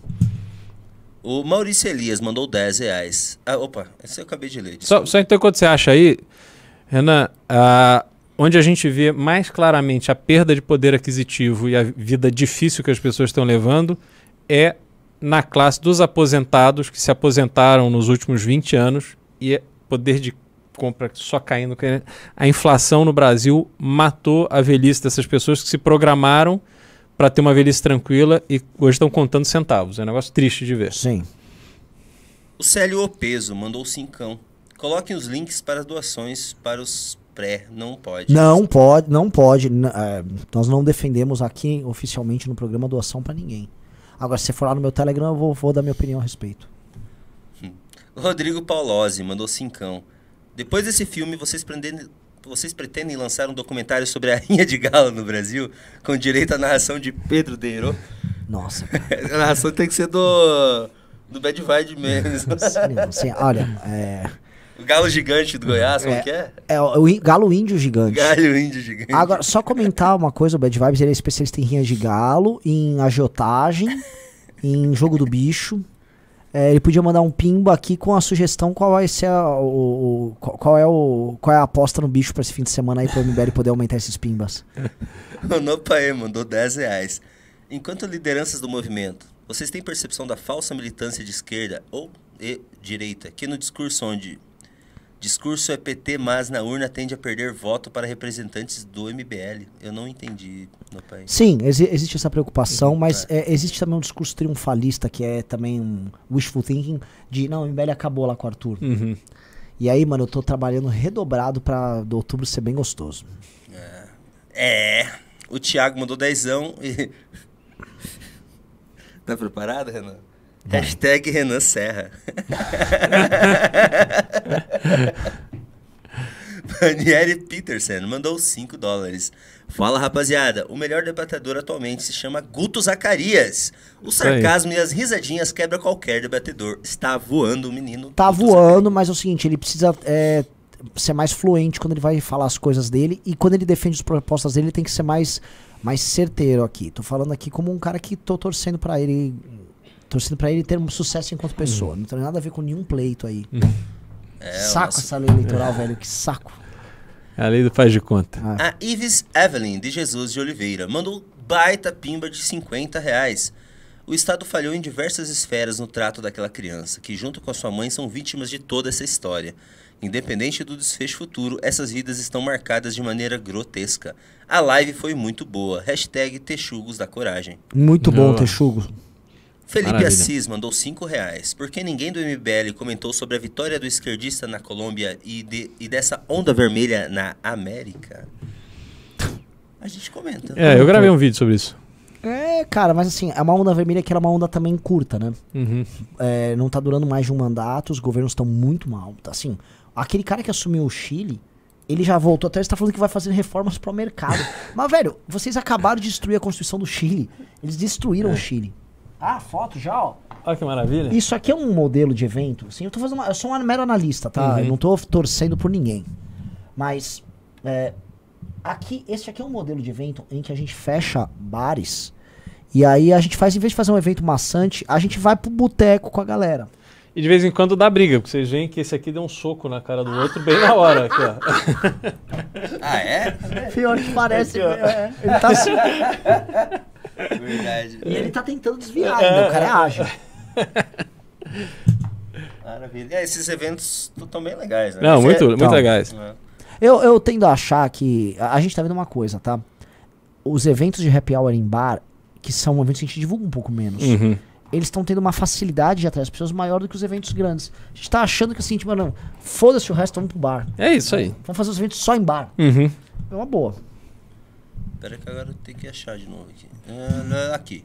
Decode Paradise mandou cincão. Ha! Eu só tô doando porque o Renan imitou o Van Rato. o Hugo Bento Sargo Froes, Froes mandou 20 reais. Falou mal do novo, sou obrigado a doar. é o seguinte, não adianta é, assim. Caramba. Quer dizer, é, é, vamos fazer um negócio? No, amanhã verei se a galera comprou ingressos e tal. Já, já vi aqui no Pix que já tem é. compra já. Mas é de 50, não é de 45 não, não gosto de você. Ó, eu te mandei uma imagem aqui pra você colocar na tela a. A, é, é, a, a sugestão aqui. a sugestão do. Do jogo do bicho aqui peraí, pra vocês. Peraí, peraí, peraí. Caramba, é Bolsonaro, é. Dá pra ver? Eu acho que tá meio pequeno, né? Deixa eu aumentar. Agora, assim, é, é, a pessoa tem que ser muito bacana. Sabe, o cara gosta dessa cultura dele quando ele tem uma caneca do jogo do bicho dele. Eles são pokémons, né, cara? Com pokémons. Assim, ó, olha, o Rodrigo Paulozzi, ele é... Ele é, é, assim, a única cultura brasileira possível é a mantida por ele. Quer outra coisa que ele é muito bom? Ele manja muito de Faustão. E ele gosta muito. Olha que coisa específica. Daqueles centos de salgado que as pessoas compram pra levar em festa. E ele, ele, tem toda uma subcultura de culto ao cento de salgado. Ô, ô Jeffrey, você conhece o cento de salgado? Você minha comprou faz, um cento de salgado? Minha mãe faz cento de salgado. É. Porra, é. não é? Assim, é, você vai ter uma festinha de aniversário, não, anos é. 90 brabo. Quanto Meu, é o cento? Quanto tá o cento? o cento. E ele faz Quanto é o cento da coxinha? cento de salgado, velho. E ele diz que tem as reclamações, tipo, ó, oh, esse cento aqui veio muito kibe. Hermetismo New, H New, mandou 2 euros. Chagas Bola! Caramba, lembra do Chagas Bola? Grande, não é um meme velho, igual o meu almoço baleia, já foi. Maurício Elias mandou 10 reais. A esquerda nunca havia governado na Colômbia, que sempre foi um país fodido. Aí, como fica a direita nisso? A esquerda, não é essa esquerda, já governou a Colômbia antes, sim. Agora, Uh, vamos ver. A esquerda tá ganhando na América Latina. Como a gente falou, não tá durando. Uh, os Kirchner lá com esse Fernandes reassumiram o governo e estão numa situação de merda. O cara do Chile deu manifestação, deu me dois meses de governo, já manifestação, crise. Uhum. Não tá fácil aí. Também assim, é, é, não tem mais boom das commodities para sustentar essa. Eles vão ter que fazer alguma coisa nova. O JV mandou cincão. O cara do Bad Vibe Bad Vibe Memes é o mesmo do Bar Ideia Toys, que fez o boneco do agiota? Sim. Aliás, o boneco da Jota dele é maravilhoso. Ele, assim, o cara do Bad Vibe Memes, assim, o, ele tem um papel cultural no Brasil enorme. Por exemplo, o agiota hoje, Beraldo, é uma figura pop no Brasil uhum. e é uma figura hoje simpática. Não, teve, teve um, um, deputado aí que fez um projeto de lei para descriminalizar a agiotagem, né? Ah, eu gostaria de fazer o projeto de lei. Sim, mas tem agora. Um, Ô, Beral, assim, Factory é considerada agiotagem no, no jargão popular. Pra mim, a Factory é um concorrente do banco. Claro que é. E é um puta de um concorrente. E a uhum. Factory tinha que poder emprestar dinheiro. Tinha um site nos Estados Unidos onde você, acho que se não me engano, chamava prosper.com. Você colocava ali um propósito que você precisava de dinheiro, um, fazia uma descrição, e aí eu podia ir lá e te emprestar através do site. Maravilhoso. E Sem era, é, você era assim, um, uma pessoa física emprestando para uma pessoa física. Então era um esquema de agiotagem e você cobrava uns juros e as pessoas pagavam e pronto. Isso não ajudaria o banco a diminuir juro? Lógico. Ajudaria o banco ou ajudaria quem Aj precisa de dinheiro? Ajuda a. Ah, não, ajuda a pressionar, o, gerar uma pressão sobre o banco. juros menores do banco, se pessoas públicas, é, pessoa jurídica pudesse emprestar. É, o problema é você conseguir. Assim, você tem a, a burocracia para você ter autorização para emprestar dinheiro, se você for partir para pessoas jurídicas aleatórias emprestarem dinheiro, porque tem fiscalização do Banco Central, etc. E isso tem que ser num volume tal que impacte o business dos bancos. Você... É, mas hoje você vai brigar, num esquema desse, você vai brigar primeiro com a financeira, você vai brigar com a Jota de rua. Você... Até chegar no banco, tem que ganhar uma escala. E até lá eles já pensaram em como te fuder para eles continuarem ganhando dinheiro deles. O JV mandou cinco. Opa, já li. O Pedro Gotilheb Jradzi mandou 10 reais. Procurem uma postagem no Instagram que o Felipe Dávila fez hoje criticando o governo. Foi de estranhar, pois é o discurso que o Almoedo faz há muito tempo. Será que pularam do barco? Não é, é aquele discurso que vai agradar o mercado, críticas a essa postura. Ai, olha só, vamos escapar do petismo adotando políticas do petismo. Oh! Nossa! Estamos em 2019, Dávila. Eu quero, eu é, quero que cada uma, a, velho. a, a galera faça um teste que eu fiz hoje. Vão em pré-candidatos do Partido Novo, federal, estadual, e procurem esse pré-candidato, uma foto dele com Dávila.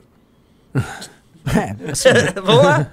Procure. Procure também alguma crítica. Não vale crítica assim, ó. Bolsonaro, uhum. liberalismo não é isso, né, uhum. Bolsonaro? Não dá pra te apoiar. Procura. Procura. O Marcos Vinícius mandou 5 reais. Pra imitar o Van Rato, é só o Renan fazer a cara da da van, não vou, não vou ser com a boca torta e um pouco fanho. Tenta aí. Já fui amigo dele. Do quem? Do, da van?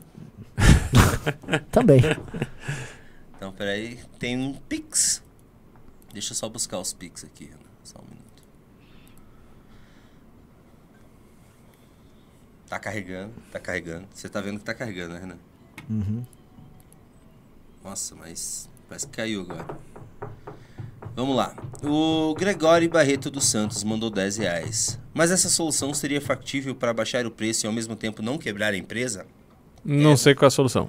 É daquela pergunta que ele mandou no chat, que ele, sobre a formação de preço da, da Petrobras. Ah, assim, a, a, Petrobras é um monstro complexo. Obviamente, para a gente dar uma resposta objetiva, você precisa ter uma série de informações de como cada setor da empresa está funcionando hoje. O fato é que o governo precisa usar a Petrobras, na situação que a gente vive hoje, como um instrumento de viabilização do funcionamento da economia brasileira. Ela vai perder esse papel com esse monte de bobagem que eles estão fazendo. Maria Alves Gomes mandou 50, eu acho que é do filme, que é o preço do ingresso. É... O Jordan Pimenta mandou 12 reais e não falou nada. Muito obrigado, Jordan. E ele mandou mais 5 reais e não falou nada. Muito obrigado. Valeu. Arno. E deixa eu ver se tem mais algum Pix. Opa, chegou mais um aqui. Só um minuto. Desculpa, assim, o Rodrigo Paulosi acabou me mandando, eu vou botar no ar mesmo. Nossa, ele fez ele mandou um mais 10 reais e não falou nada. Eu acho que ele tá tentando mandar alguma mensagem. Jorge, se você estiver assistindo. Tá, agora sim, vamos acelerar, porque assim, já, já tá uma hora e 45 de programa. Te mandei um meme do, do, do Paulosi pra colocar aqui. Ah, você estou... quer que eu acelere porque você me mandou um meme? é, é, é isso. Ah, ok, peraí. É... Não, porque isso aqui é, é, é o único Brasil possível, isso aqui. Muito bom. É o único Brasil possível. Assim, por favor, se tiver um meme de centro de salgado, manda aqui também. Isso aqui é a linguagem do Bad Vibe Meme. Boa noite, coisa linda. Não esqueça de me contar o seu sonho amanhã para eu jogar no bicho. É simplesmente um, um, Faustão que joga no bicho. É, é... Ai, cara, muito bom. Muito bom. Okay. É agora eu vou acelerar aqui, né? Porque o Renan quer que acelere os, Isso os pimbas. Vou ler o, Deixa eu ver se chegou mais algum pix. Não chegou mais algum pix. Então vamos ler os últimos pimbas da noite. O Vitor Emanuel mandou 10 reais. Pablo Marçal mais persuasivo do que Lula. Ele rouba o domínio das entrevistas do jornalista e aplica a narrativa dele. Enche o estádio de pagantes. Um perigo para a política. Ele só precisa de tempo. Eu discordo. É, eu acho que o tempo funciona contra ele. É, contra ele. Ele falou numa entrevista, só assim, tá terminando o programa, acho que é o último pimba do Hugo Vigolo. O Pablo Marçal falou numa entrevista que ele tem 10 dígitos de patrimônio. Ou seja, ele falou que ele é bilionário. E ele falou isso, ah, no debate com o Brigadeiro. Então, um cara que fala isso, veja só, ele vende essa prosperidade, ele vende que ele é uhum. é bi bilionário. Ele falou, ele vai ter que declarar isso pra Receita ali uhum. e pra, né, pra, pra, pra Justiça Eleitoral. Exato. Ele vai ter que botar um bi. Se não tiver bilhão lá, vai ficar feio pro cara. Uhum. Né? E é complicado, porque ele tem o capital social das empresas dele. Me falaram aí que não é tão grande quanto ele vende. Então... Não, mas a riqueza dele está nas empresas. Entendi. Entendeu? Mas, mas, ele mas, tem material ou imaterial? Ele tem a ação da empresa, lá a empresa dele de cursos, por exemplo, que é, sei lá, capital social de 100 mil reais. Então ele declara os 100 mil reais, mas a empresa ganhou o bilhão. Aí ele, ah, entendeu? Entendi. Aí ele conta essa lorota. Entendi, entendi. Peraí que tem mais uma foto aqui de um evento. Opa! Ó, oh, ah. tem, tem o, o David Pirajá aqui. Uhum. Grande Rubinho. Rubinho. Esse, Muito legal. esse senhor aqui, cara, eu tenho que falar dele. Ele tá com a camiseta do MBL de Jundiaí, filho dele é de Piracicaba.